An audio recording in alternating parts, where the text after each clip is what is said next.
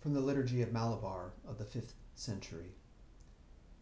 Grant, O Lord Jesus, that the ears which have heard the voice of your songs may be closed to the voice of dispute, that the eyes which have seen your great love may also behold your blessed hope, that the tongues which have sung your praise may speak the truth in love, that the feet which have walked in your courts may walk in the region of light, and that the bodies which have received your living body may be restored in newness of life.